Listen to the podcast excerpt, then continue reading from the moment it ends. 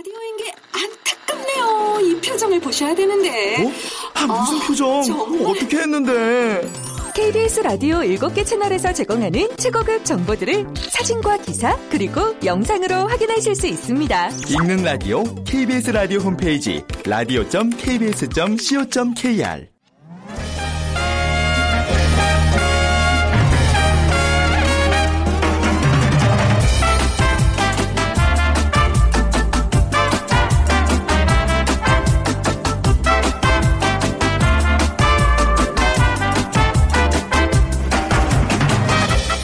안녕하세요. 빅데이터로 보는 세상 아나운서 최원정입니다. 나에게는 없어서는 안 될 사람 누가 먼저 떠오르시나요? 아내, 남편, 자녀, 부모님, 친구도 있을 것 같은데 언젠가 그 미국의 한 건강 잡지에서 여자에게 필요한 8가지 종류의 동반자를 소개했던 적이 있습니다. 8위는 어, 당신 자신입니다. 자신에 대한 이해가 무엇보다 필요하다는 거고요. 엄마, 정신적 친구, 나에 대한 선입관이 없는 새로운 친구, 소파에 파묻혀 있는 나를 조깅할 수 있도록 해주는 운동 친구, 또 새로운 안 목을 제공해줄 젊은 친구 등이 있는데 1위는요. 어, 소꿉친구였습니다. 함께 자라면서 나의 가족들을 알고 많은 추억을 함께한 소꿉친구 아주 중요한 존재지요.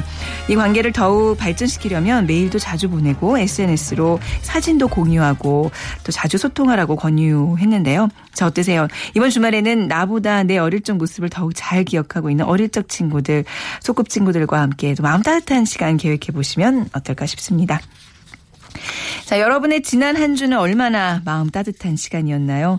어, 우리 사회에서 어떤 이슈들이 화제가 됐을까? 잠시 후 세, 오, 세상의 모든 빅데이터 시간에 어, 한 주간의 키워드를 모아서 어, 정리해 드리겠습니다. 그리고 빅데이터가 알려주는 스포츠 월드 시간.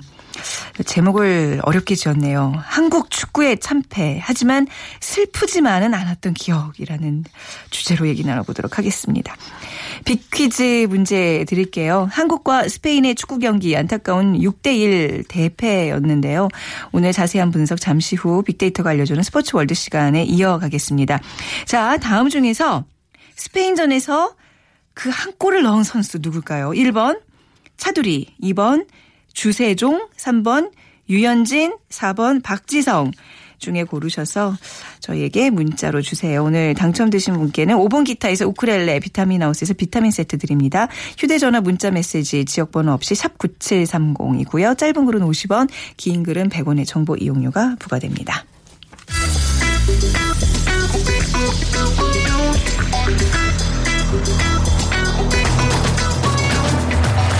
오늘 여러분이 궁금한 모든 이슈를 알아보는 세상의 모든 빅데이터. 다음 소프트 최재원 이사가 분석해드립니다.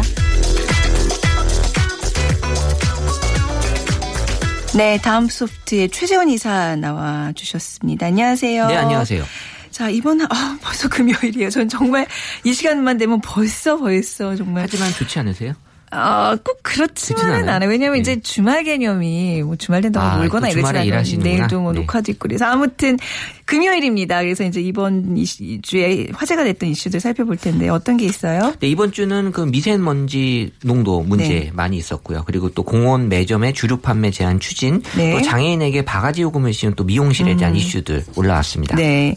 자, 첫 번째 이슈. 미세먼지 나쁨주의보. 이번 주에 미세먼지가 많았던가요? 어, 일단 그 오늘 2시에 그 네. 정부에서 그 미세먼지 대책 발표가 어, 음. 있기로 돼 있는데요. 네. 그러니까 5월에 그 서울의 미세먼지 농도, 그러니까 5월에 아주 나쁨 일수가 9일에 이르는 것으로 아, 이제 그래요? 나타났습니다. 9일이면은 뭐 거의 3분의 1은 미세먼지 농도 나쁨으로 우리가 지냈다는 건데 음. 네. 이 미세먼지 농도 나쁨의 기준이 일평균 81에서 150. 요 요거 음. 아나운서들 어떻게 읽나 몰라요. 마이크로그램 퍼 큐빅 미터.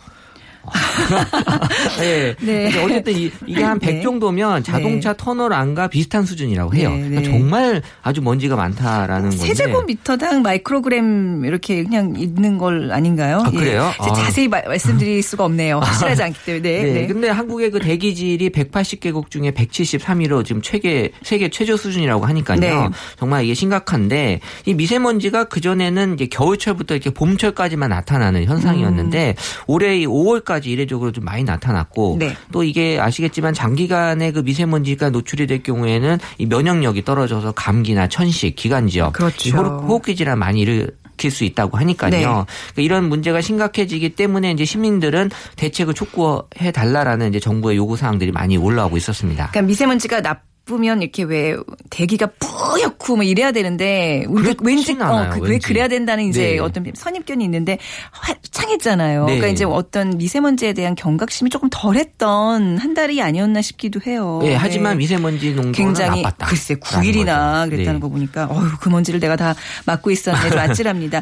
미세먼지에 대한 관심은 언제부터 좀 증가했나요? 그러니까 지난 5년간 1월부터 6월에 그 미세먼지 초미세먼지 언급량을 살펴보면 네. 5년간 언급량이 꾸준히 상승은 하고 있었습니다. 그래서 2013년도보다 이게 13배가 늘어난 게 2014년도였고요. 그 16만여 건 정도 이제 올라왔는데 지금 2012년보다도 훨씬 더 많은 한 100배 가까이가 지금 증가한 현상이 지금 이제 보여지고 있는 거고요. 그러니까 미세먼지 언급량이 그 3월과 4월에 높게 나타났는데 올해는 그 미세먼지 납품 일수가 이 5월에도 계속 지속되면서 5월에 대한 언급량이 전체 의 32%나 이제 차지할 정도로 계속해서 이제 미세먼지에 대한 관심이 높아지고 있었던 거죠. 네. 그래서 이제 이번 주에는 그 미세먼지 발생 주범에 대한 보도들이 좀 많았어요. 이게 네네. 뭐 우리 자체적으로 뭐 차 때문이다 뭐, 뭐. 그죠? 예, 많이 나왔는데 반응은 어때요? 그러니까 주요 현상의 그 원인을 주고 이제 논쟁이 이제 넘어갔는데 네. 이게 이제 경유차부터 시작을 해서 네. 이게 그 고등어 삼겹살까지 지금 이제 꾸준 얘기들이 네, 이 올라왔습니다. 맛있는 것도 이제 못 먹어야 되나요? 네. 그러니까요. 이게 근데 이제 중국발 또 미세먼지다라는 또 이제 그쪽으로 음. 또 주범으로 몰리고 있다라는 얘기도 있고요. 그래서 미세먼지 주범에 대한 언급량만 놓고 봤을 때는 중국의 언급량이 4만 7천 건으로 가장 높았고요. 네. 여전히 이제 중국 때문이 아니야 이런 생각도 많이 하시는 것 같고요. 음. 그리고 이제 고등어 삼겹살 얘기가 많이 올라왔어요. 예. 그리고 이제 경유차 또 뭐 화력 발전소 네. 언급량이 지금 많았는데 어쨌든 중국에 대한 어떤 감성 자체를 좀 부정적으로 이제 보는 시각은 SNS에서는 많이 나타나고 네. 있었습니다. 고등어 삼겹살이 정말 미세먼지의 죄인이라면 그냥 앞으로 저는 생식만 하겠습니다. 네네. 네, 미세먼지 대책에 대한 의견들 어떻게 나타나고 있어요? 그러니까 최근 정부는 그 미세먼지 해결 방안으로 일단 뭐 정육 경유값 인상, 그 환경 개선 부담금 부과, 화력 발전소 규제에 대책을 지금 수립하려고는 하고 있는데 이게 이제 그 5월 한 달 동안 SNS의 미세먼지 대책에 대한 반응을 보게 되면 이 경유값 인상에 대한 언급량이 6천여 건으로 가장 많긴 했어요. 그 부정적인 의견도 근데 또 90% 이상 차지했는데 이게 아무래도 이 경유값을 인상하게 되면 이 서민들에 대한 어떤 부담이 더 가중되는 거 아니냐라는 네. 얘기들이 이제 올라왔기 때문에 이제 부정이 높았다라는 거고요. 그러니까 결국에는 이게 미세먼지 잡겠다고 이제 서민들을 더 어렵게 그렇죠. 하는 게 네. 대책이냐라는 얘기들이 이제 올라올 수밖에 없었던 거죠. 네. 네, 뭐, 그 공장에서 내뿜는 매연 이런 거에 대한 규제들도 좀 같이 이루어져야 되는데 차에만 너무 이렇게 뭔가 그렇죠. 집중을 한다는 거는 그렇죠. 이제 네. 서민들 입장에서는 좀 불편한 일이고요. 자, 다음 키워드로 넘어가 보겠습니다. 공원 매점에서 주류 판매 제한. 이게 제 공원 매점에서는 술을 전혀 안 판다는 얘기는 아닌 거죠. 그건 아니고요. 네. 그러니까 서울시가 올해 말부터 이 한강공원이나 서울시 음. 직영공원에서 이 17도 이상의 주류 판매 제한한다라고 아, 이게 이제 17도가 기준이에요. 네. 17조 이- 이상의 주류는 일단 소주가 포함이 돼 있는데 소주도 지금 이제 종류가 좀 세분화돼 있어서 16.9도짜리 소주는 네, 마실 수 있어요. 많죠. 네. 그러니까 한강 공원 내 매점 29곳 중에 17도 이상의 주류 판매를 이제 금지하고 음. 네. 있고요. 그리고 할 예정이고요. 그리고 서울시가 직영하는 22개 공원과 매점 40곳에서는 알코올 도수와 관계없이 주류 판매 전면 금지한다라고 이제 검토가 되고 있는데 네. 이게 이제 건전한 음주 문화를 조성하기 위한 음주 폐해 예방 추진 계획의 수립 음. 일환으로 지금 이런 정책 얘기가 지금 올라왔는데 근데 우리가 도시락 싸가지고 가면서 몰래 가방에다가 이렇게 가져가면 역시 똑똑하시네요. 이런 아니, 얘기가 많이 그런 어, 사람들이 술을 좋아하시는 분들은 이게 무슨 대책이야라고 할 정도의 그런 얘기들이 계속 올라왔어요. 네. 내가 싸가져 가는 술 어, 거야? 그거- 이런 얘기 해요? 있었거든요. 단속 그러니까 이제 나와요? 이게 접근성을 낮추기 위한 방안이지만 네. 지금 이거 내가 가져가는 건 어떻게 할 거야라는 네. 그런 실효성에 대한 논란이 분명히 있었습니다. 네. 그렇군요. 다 사람들이 비슷한 생각을 하면서 네. 이 문제를 바라보고 있군요. 근데 이런 그 공원 매점 주류 판매 제한 추진에 대한 좀 일반적인 반응 어떤가요? 그러니까 언급량을 놓고 봤을 때 이제 31일 날 언급량이 전날보다 한 4배 가량 폭증을 하긴 했는데 네. 이게 이제 공원 매점 주류 판매에 대한 그 시민들의 음주 를 음주율을 낮춘다는 의미가 담겨 있긴 한데 이게 언급량으로 봤을 때는 이게 과연 그 낮출 수 있는 방 대책인지에 대한 얘기들이 좀 많이 있었고 왜냐하면 이게 그 도수가 낮은 과일 소주도 지금 많이 출시가 됐거든요. 네. 2015년도에 그쵸. 인기도 많았고요. 그러니까 이 17도 이하의 술이 되게 많은데 이런 것들이 무슨 금연 구역도 아니고 네. 이 음주를 이 금지할 수 있는 게 과연 가능할까? 또 과태료 부과에 대한 얘기도 있긴 음. 했는데요. 그러니까 이런 것들에 대한 어떤 뭐 분위기를 만 드는 건 좋은데 이 실효성에 대한 얘기들이 좀 많이 사람들이 언급을 좀 해줬습니다. 그러니까 단연간 이렇게 음주를 접한 저로서는 아, 그러니까 생각해 보면 도수가 낮은 거를 이제 마, 마시기 시작하면 더 많이 마시게. 그러니까요. 더큰 피해가 아, 생길 수도 있겠다는 근데- 생각이 들어요. 근데 공공 장소잖아요. 그러니까 저도 이렇게 느낀 건데 공공 장소에서 너무 대놓고 맥주캔 이렇게 쌓아놓고 마시고 이런 건 좀 보기도 안 좋고 건강을 위해서도 그렇고 어, 이, 어느 정도의 좀 제한이 있어야 된다는 생각을 예전부터 해왔거든요. 그러니까 네. 의견으로 보게 되면 이제 공공장소에서 음주 행위를 규제할 필요가 있다라는 얘기들은 뭐 계속 꾸준히 있었습니다. 네. 그래서 요새 관련된 그런 어떤 사건들도 좀 있었고요. 그래서 이게 음주 청정 지역을 지정을 하자라는 그런 것도 이제 얘기가 올라왔고, 그러니까 여름철이 다가오면서 이 공공장소의 음주 행위 문제가 어 많이 이제 얘기가 올라올 수밖에 없는 게 이 그 경의선 숲길공원의 일명 그 연트롤 파크라 불리는 이 공원에는 네. 최근에 어떤 쓰레기와 이 고성방가 때문에 아주 문제를 심하게 앓고 있다고 하니까요. 음. 네. 그러니까 이 공공장소에 대한 음주 행위에 대한 어떤 부정적인 의견이 이제 88%나 올라올 정도인데 이게 범죄다, 음. 피해를 준다, 민폐다, 폭행이다, 낭동이다, 난동이다. 그러니까 그 주변에 사시는 어떤 시민들한테는 아주 안 좋은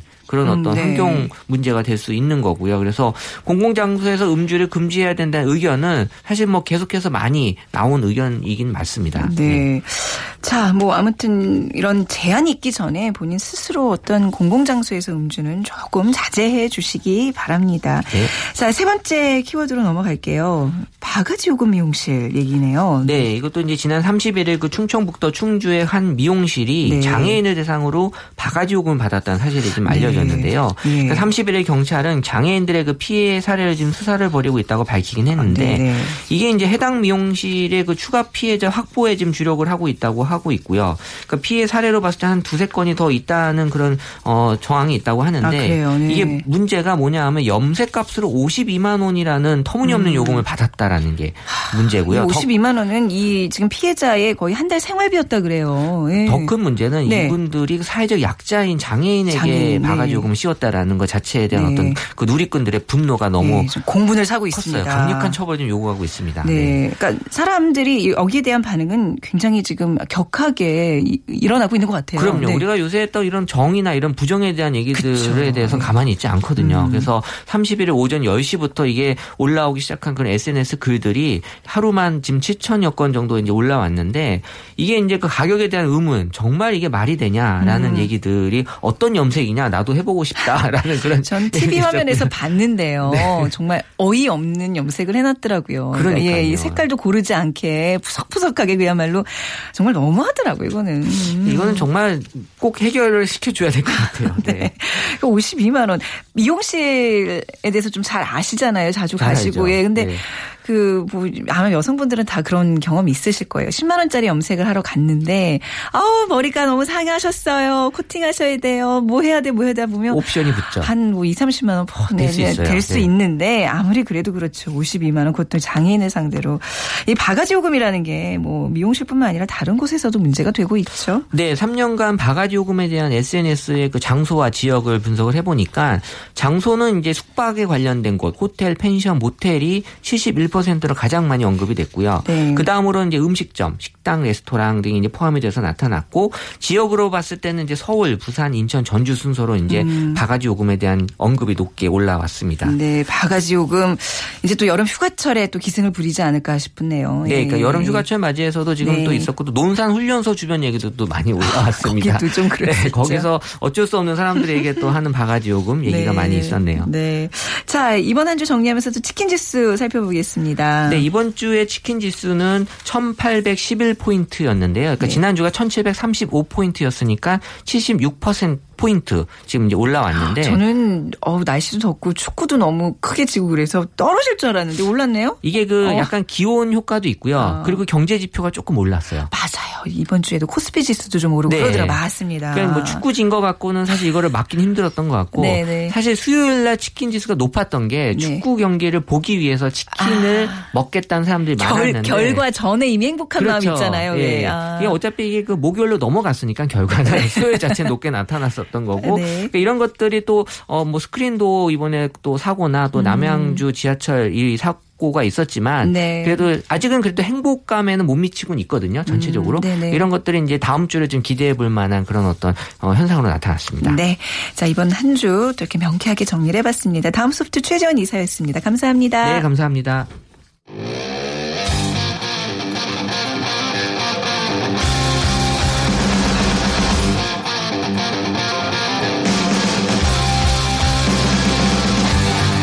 빅데이터로 알아보는 스포츠 월드 KBS 스포츠국 정충희 기자와 함께 합니다. 네, KBS 보도국의 정충희 기자 나오셨습니다. 안녕하세요. 네, 안녕하세요. 네. 자, 비퀴즈 부탁드립니다. 네, 그 오늘 주제가 이제 축구인데 네. 한국과 스페인의 축구 경기 6대 1로 저희가 졌는데 이제 자세하게 잠시 후에 얘기 나눠 보도록 하고요. 네. 이번 경기에서 유일하게 한 골을 넣은 우리나라 선수가 있습니다. 음. 네. 1번 차두리, 2번 주세종, 3번 류현진, 4번 박지성. 네. 조금은 덜 유명하지만 가능성이 무궁무진한 선수죠, 이 선수가. 아, 정답. 이현진. 네. 웃자고 한 얘기였어요. 이렇게 반응을 안 해주시니. 자, 정답. 요즘 어깨가 아파서 아, 그런군요. 축구를 취미로 한다는 얘기도 있어요. 아, 그래요? 아. 빅데이터를 보는 세상으로 지금 여러분이 생각하시는 정답 보내주시면 되는데요. 휴대전화 문자 메시지 지역번호 없이 샵 9730입니다. 짧은 글은 50원, 긴 글은 100원의 정보 이용료가 부과됩니다. 오늘 이제 축구 얘기, 스페인과의 경기 얘기하는데 이 제목 누가 지었어요?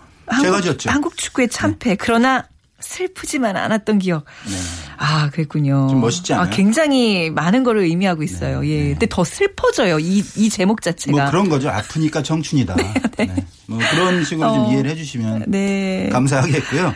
그 왜 이런 주제를 정했냐면 음. 일단 지금 우리 이제 축구 대표팀이 제가 여기서 사실 슈틸리케 감독이나 축구 네. 대표팀 얘기를 많이 했었는데 좋은 얘기 많이 했잖아요. 그랬죠. 이번에 좀 결과가 안 좋았어요. 그 스페인과의 평가전을 했는데 무려 여섯 골이나 내주면서 졌습니다. 사실 여섯 골 한 경기에서 내주는 게 쉬운 일은 아니에요. 네. 네. 아니, 사실 좀. 잘, 축구 잘 모르는, 그러니까 경기 내용 잘 모르는 제가 보기엔 6대1이라는 스코어가 조금 창피해요. 음. 네, 뭐 그렇게 부끄러워요. 팬들이 약간. 그렇게 느끼는 분들이 많이 네. 있었고 이 오스트리아 잘츠부르크에서 경기가 있었는데 어 저희 현장에 취재 간 기, 자가 네. 첫 번째 문장에 아, 모차르트와 카라얀의 고향인 짤츠부르크에서 뭐 이런 식으로 사실 네. 예고를 했었는데 네, 네. 어, 실제 경기가 끝난 뒤에는 이런 비유적인 표현을 쓸 수 없을 정도로 그러니까 이거 이겼으면 안타까운 좀 경기였어요. 그렇죠. 왈츠를 추듯 정말 부드러운 어떤 경기 그렇습니다. 흐름이었다. 이렇게 좀 표현할 네, 수 있었을 네. 텐데. 아. 근데 스페인이 워낙 잘하는 네. 팀이거든요. 네. 어, 다비드 실바라는 선수에게 네. 전반 30분에 골을 내줬는데 그 전까지는 나름대로 잘 버텼는데 그 골을 내주 면서 급격하게 흔들리면서 6실점했고 음. 네. 어, 주세종 선수가 한 골을 넣으면서 간신히 영패는 면했습니다. 네. 그 한 골은 저는 이제 경기를 못 봤는데 주세종 선수의 한 골은 멋있는 아? 멋있었어요. 아? 그 K리그에서 뛰는 주세종 선수인데 네. 역시 K리거인 이재성 선수의 패스를 받아서 음. 멋지게 오른발로 골을 넣었고 두 선수 모두 좀 경기가 안 풀릴 때 후반 중반 이후에 투입됐는데 그 이후에 그나마 활력 있는 경기를 펼쳤습니다. 그래서 저희가 네. 항상 뭐 해외파들 칭찬도 많이 하지만은 우리 K리거들도 상당히 잘하는 선수들이 많고 어, 그런 면에서 보면 우리 K리그를 좀 더 우리 축구 팬들이 많이 보러 가셨으면 하는 그런 생각도 갑자기 드네요. 음, 또. 주세종 선수의 이 한 골이 그나마 큰 수확 이라고 그렇죠. 있겠네요. 네. 가능성이 아주 많은 선수예요. 음, SNS 상의 반응. 저는 이제 좀 아까도 뭐 부끄럽다는 말을 하면서 지금 굉장히 그 말을 잘못했다고 이제 후회를 하는데 이런 경기의 어떤 승패와 상관없이 항상 이 응원을 해야 돼요. 우리 선수들 얼마나 지금 의기소침해 있겠어요. 근데 SNS 상의 반응은 어떤가요? 네, 그렇습니다. 그 지금? 네. 맞는 이야기인데 네. 음. 또 이렇게 크게 지고 나면 그렇게 화가 나는 것도 사실 당연해요. 그것도 하나의 애정의 표현의 방법이고 그렇죠. 맞아요. 어, 네. 지나치지만 않는다면 네. 충분히 화를 낼 수 있다고 보고요. SNS에서도 역시 뭐 우물한 개구리 아니었냐. 음. 그리고 뭐 아시아에서 수비 강하다고 자랑하더니 이게 무슨 일이냐. 네. 뭐 강력한 수비 조직력은 뭐 종이 조각이었냐 뭐 이런 얘기까지 사실 나올 정도로 그 상당히 실망감이 컸고 또 빅데이터 분석을 해봐도 한국 축구나 뭐 스페인전 슈틸리케호 이런 걸 치면 네. 참패, 충격 뭐 이런 단어들이 많이 등장하면서 얼마나 실망스러운 결과인지 보여줬는데 사실 네. 우리나라 대표팀이 한 경기에서 여섯 골을 내준 게 그 20년 전에 네. 아시안컵에서 이란에게 6대 2로 진뒤 아, 처음이에요. 아, 그런 그러니까 건가요? 이게 여섯 골을 실점한다는 것이 쉽지 않고 아, 당시에 네. 두바이에서 경기가 열렸었는데 그 이후에 박종환 감독이 경질이 됐고 네. 그리고 그 선수들이 감독과의 불화 때문에 항명한 거 아니냐 이런 괴소문까지 돌 정도로 경기 내용이 상당히 좀 그 실망스러운 경기였거든요. 네. 아니, 6대 2로 진 뒤 20년 만이다. 국제 무대에서 이런 식의 어떤 대패를 당한 적 몇 번 있었던 것 같기도 한데 말이죠. 아, 많죠. 예, 예. 사실은 그 축구가 그 태동기나 이럴 네. 때 보면은 크게 진 적이 많이 있어요. 네. 그 48년 런던 올림픽에서 우리나라가 스웨덴에 12대 0으로 졌고요. 축구 맞아요? 아, 그렇습니다. 아, 그다음에 핸드볼 스코어죠. 그리고 네. 뭐 당시 사실 세계의 벽이 상상할 수 없을 정도로 높았고요. 그리고 54년 스위스 월드컵에서도 진출을 했는데 네. 우리가 터키에 7대 0, 어. 헝가리에 9대 0으로 졌습니다. 아이고. 그런데 이제 길게 생각해 보면 네. 이 당시에 이런 축구 태동기에 그렇게 힘겨운 고난의 음. 시기가 있었기 때문에 2002년 한일 월드컵에서의 4강 신화도 있을 수 있었고 네. 2012년 런던 올림픽에서의 동메달도 있을 수 있었다. 그 역사적인 사실이거든요. 음. 네. 근데 또 이렇게 돌이켜 보면 우리의 그 이제 2002년 한일 월드컵 때 영웅 히딩크 감독도 굉장히 많이 졌었어요 초반에. 그렇습니다. 네. 이 히딩크 감독의 전략이 지금 생각하면 어 쉽게 얘기하면 깨지면서 성장하는 거예요. 아. 강철도 네. 두들기면 두들기면 계속 담금질을 해줘야죠. 그렇죠. 네. 근데 2002년의 주역인데 이 히딩크 감독이 2001년에 별명이 있었어요. 한국 이름이 있었어요. 희동구 히딩크. 아니었어요? 희, 희동구? 히동구도 마구- 있었지만 예, 예. 5대 0이었습니다. 5시고 이름은 대영이라고. 아, 어, 영. 2002년 그 본선을 앞두고 두 번이나 5대 0으로 졌기 때문에 이런 그래, 별명이 네. 붙었는데 네네. 그 미리 보는 월드컵으로 불리는 대륙간컵으로 옛날엔 불렀었는데 네. 컨페더레이션스컵에서 프랑스에 5대 0으로 5대 0. 어, 전이 경기 너무 기억나요. 네. 아넬카 선수를 비롯해서 상당히 세계적인 선수들이 음. 많았고 근데 이제 체코가 또 원정 평가전을 했거든요. 네. 근데 또 5대 0으로 졌어요. 어, 네. 근데 체코도 사실 우리 축구 팬들한테는 뭐 프랑스나 잉글랜드, 브라질처럼 강하다고 인식은 안 되지만 상당히 강한 팀이에요. 네. 특히 힘과 조직력이 강하고 당시에 이제 파벨 네드베드라고 저 정말 좋아하는 선수인데 네. 세계 최고의 미드필더로 그 오. 군림하던 선수가 있었는데 이 선수가 이끄는 체코에 또 5대 0으로 지면서 아 역시 한국은 아시아의 종이 호랑이 아니냐.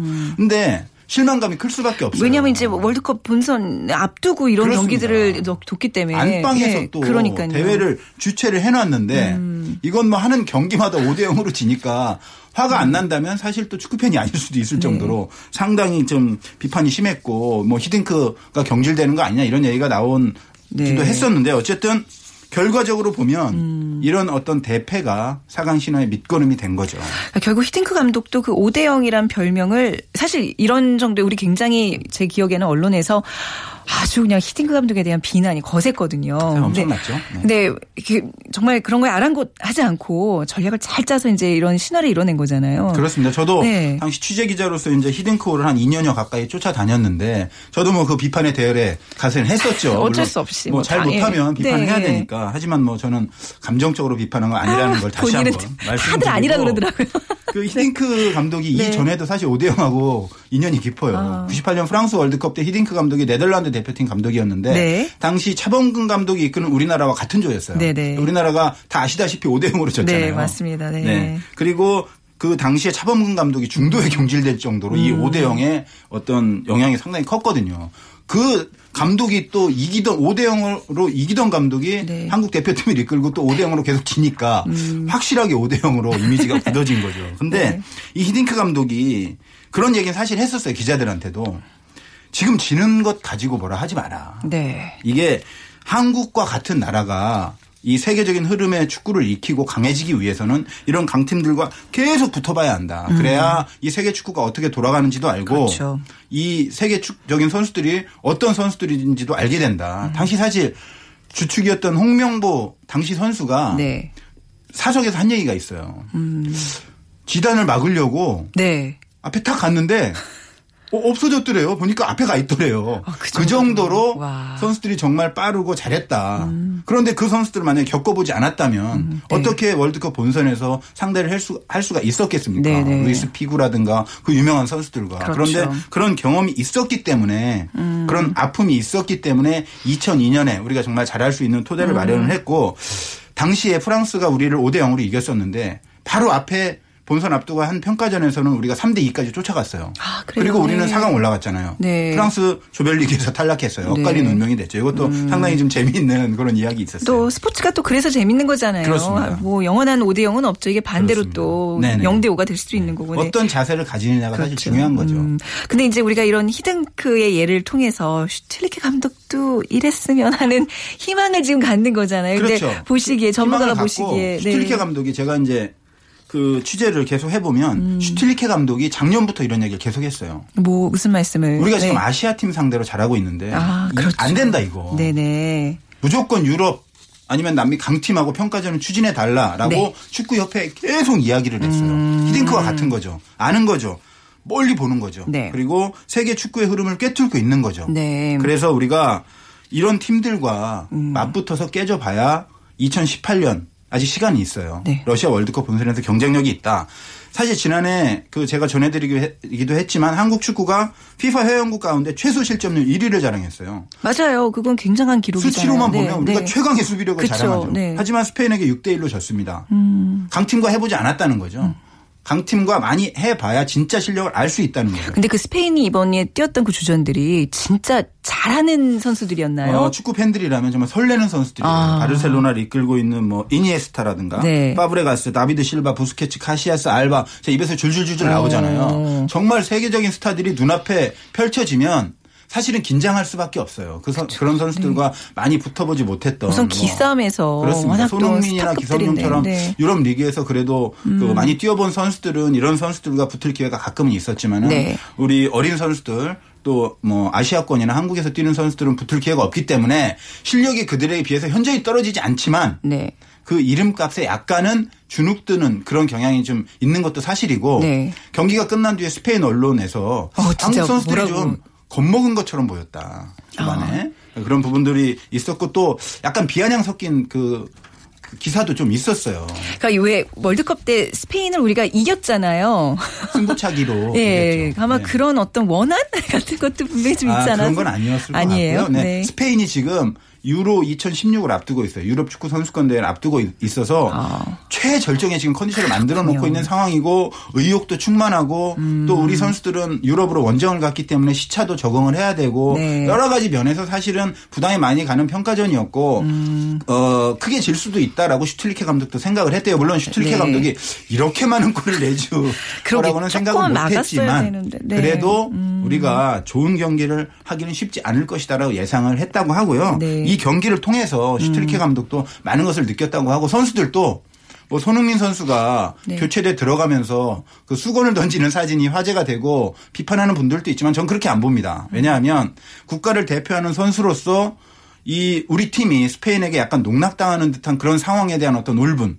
그럼에도 불구하고 에이스로서 자신이 아무것도 하지 아. 못했다는 그런 자책감 이런 것들이 그랬군요. 그 수건 던지는 것으로 나타났고 뭐 상대에 던진 것도 음. 아니고 감독에게 항명한 것도 아니고 단지 벤치에 그냥 수건을 던진 것 열정의 하나의 표현이라고 보고 맞습니다. 싶고 네. 이런 어떤 열정을 다음 체코와의 경기 앞으로 한국 축구의 어떤 밑거름으로 네. 삼으면 전혀 문제가 안 되는 거거든요. 음, 그 체코의 경기가 내일이라면서요. 모레예요. 아, 모레요? 네. 아. 5일 날 밤 10시에 네. 체코와 경기를 하는데 체코도 아까 말씀하신 것처럼 굉장히 네. 센, 강한 체코 상당히 상대. 강해요. 그 어, 어떡해요. 어. 5월까지 FIFA 랭킹은 29위였는데 이번에 네. 이제 30위, 6월은 30위가 됐고 우리가 이제 54위에서 50위로 올랐는데 네. 뭐 어찌 됐든 간에 우리보다는 20계단 이상 높은 음. 데 있는 그런 강팀이고 축구 팬들이라면 다 아시겠지만은 그 로시츠키라는 아스널에서 음. 뛰는 선수가 주장인데 이 선수가 이끄는 노장이긴 하지만은 네. 팀인데 체력이 상당히 좋고요. 조직력이 아주 뛰어난 팀이에요. 그리고 스페인처럼 네. 유로 2016을 앞두고 있기 때문에 아, 역시 최고의 지금 아, 쉽게 기량을. 좀 음, 우리가 흔히 쓰는. 말로 독이 바짝 올라 있는 아, 상태고 어떻게, 어떻게. 집중력도 뛰어나요. 그래서 네. 쉽지 않은 경기는 예상이 되는데 우리 선수들도 스페인과의 경기 한 번을 통해서 이제 예방 주사를 좀 맞았고 네. 어, 시차도 좀 더 적응이 됐고 며칠 안 돼서 바로 네. 또 경기를 치르네요. 평가전이고 3일 쉬면 뭐 충분히 쉬는 겁니다. KBS 준 게 아니죠. 네, 저희가 준비하진 않고 안 볼래요. 어, 다른 못 제가 네, 아, 알려드리기는 예, 아이, 뭐. 굳이 예, 그냥 있다는 것만 알고 넘어가겠습니다. 하지만 우리 축구 대표팀 힘내시기 바랍니다. 응원하겠습니다. 오늘 KBS 보도국의 정충희 기자와 함께했습니다. 감사합니다. 고맙습니다. 네, 자 오늘 정답은요 주세종 선수의 한 골. 네, 정말 값졌습니다. 자 9274님, 네 저희 주세종 선수의 슈팅으로 0점을 막아냈습니다. 하셨고요. 비타민 세트 보내드릴게요. 4878님, 어, 신랑 이 자다가 벌떡 일어날 정도로 축구를 사랑합니다. 우리 축구가 더 많은 인기를 얻었으면 좋겠어요. 우리 내일 모레 경기 좀 기대해 보자고요. 우크렐레 보내드리도록 하죠. 빅데이터로 보는 세상 어, 주말 잘 보내시고요. 저는 월요일 아침에 다시 찾아뵙겠습니다. 지금까지 아나운서 최원정이었습니다. 고맙습니다.